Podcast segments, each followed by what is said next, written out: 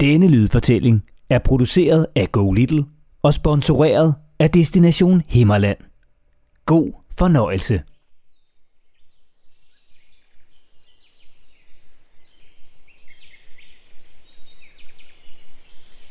Nu skal du med på tur til et helt fantastisk sted i naturen.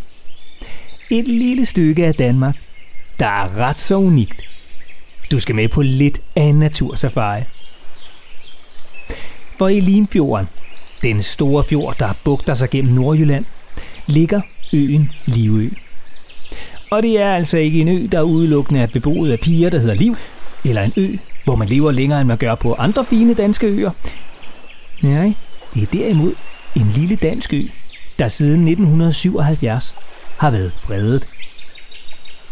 Naturen på øen er nemlig så speciel, at man ikke må ødelægge den. Den skal bevares præcist som den er. På øen kan du nemlig opleve næsten alle former for dansk natur, samlet på en og samme ø, og en masse fantastiske dyr. Men alt det skal jeg nok komme tilbage til. Først skal vi nemlig lige ombord på færgen fra Rønbjerg Havn i Himmerland, så vi kan komme til Livø for at tage på natursafari.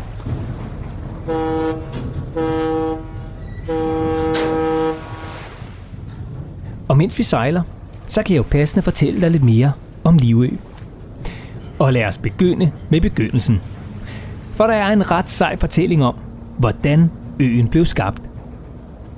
Historien går nemlig på, at en jætte fra øen Fur, der ligger lige ved siden af, og en jætte fra fastlandet Himmerland, var kommet op af skændes.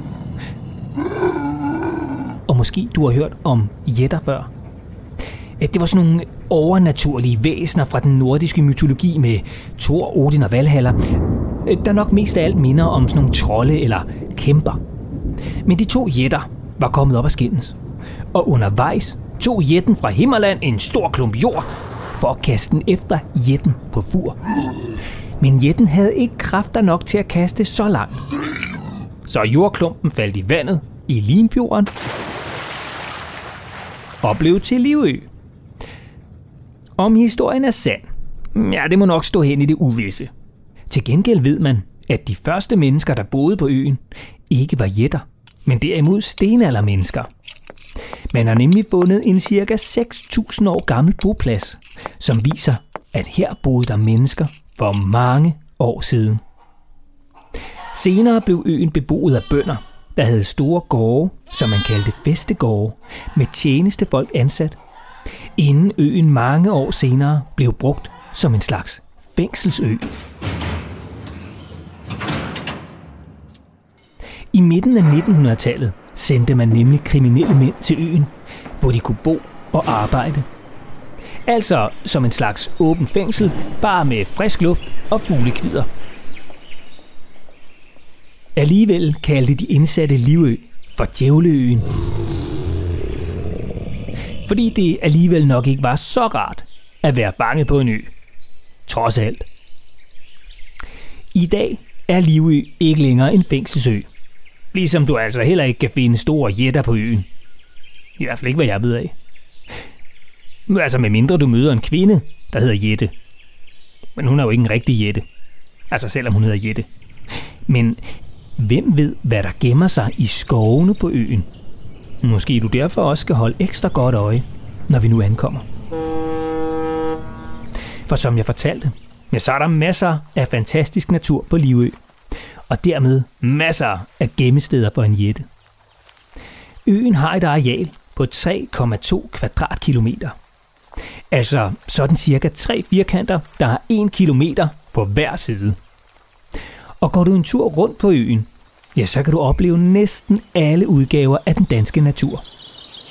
Og det betyder altså, at du på en og samme ø for eksempel kan gå en tur i en skov med kæmpestore egetræer, der kan blive mange hundrede år gamle, Faktisk så er der i skoven Nørreskoven på den nordlige del af Livø et egetræ, der er fra 1600-tallet. Altså mere end 400 år gammel. Du kan jo prøve at forestille dig, hvordan du ville se ud, hvis du var 400 år gammel. Og ud over skove og gamle egetræer, så kan du også se marker og landbrug og strandenge altså de områder, der ligger helt ned til vandet. Med blandt andet stejle skrænter og skråninger. Derudover er der på Livø også masser af kildevæld, altså små vandfald, der springer frem, når grundvandet nede i jorden trænger op til overfladen. Ligesom øen også har 700 arter af blomsterplanter. Prøv lige at forestille dig en stor buket, du kunne plukke, hvis du skulle have alle blomster med i samme buket til mors dag. Og sidst, men ikke mindst, så kan du på Livø også opleve masser af fantastiske dyr. Har et rigt fugleliv. Og blandt andet dårdyr, hare og ræve. Og så kan du også se sæler på Livø. Eller måske nærmere i vandet ud for Livø. For sæler lever jo ikke på land, men i vand. Ud for den sydlige del af øen holder den spættede sæl til. Den lever af fisk, blæksprutter og krabstyr, og dem er der masser af her. Så det er et perfekt sted for sælen at leve. Den spættede sæl er fredet, men den holder altså til tæt på øen, og du kan være heldig at se den, når den i juli og august ligger på land og soler sig. Og er du ekstra heldig, kan det være, at selen har unger med.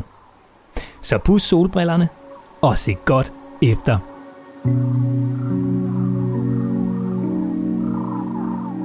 Og her til sidst blot et lille tip. For nu har vi været rundt på øen i dagslys. Men du kan også tage på nattevandring i mørket, hvis du altså tør. På Livø er der nemlig en rute, der hedder Nattens Øjne. Den er kun markeret med reflekser, og det kræver derfor en kraftig lommelygte at spotte alle sporene, så du kan finde vej. Og så kan du altså opleve alle lydene fra naturen og dyrene om natten. Så er du ikke alt for mørkerad, så husk den gode lommelygte, tag en voksen i hånden og tag på nattevandring på Livø. Det var historien om Livø i Limfjorden i den nordlige del af Danmark. Og vil du høre flere historier om spændende steder i Himmerland og i resten af Danmark, så kan du finde flere fortællinger i Go Little appen. Rigtig god fornøjelse.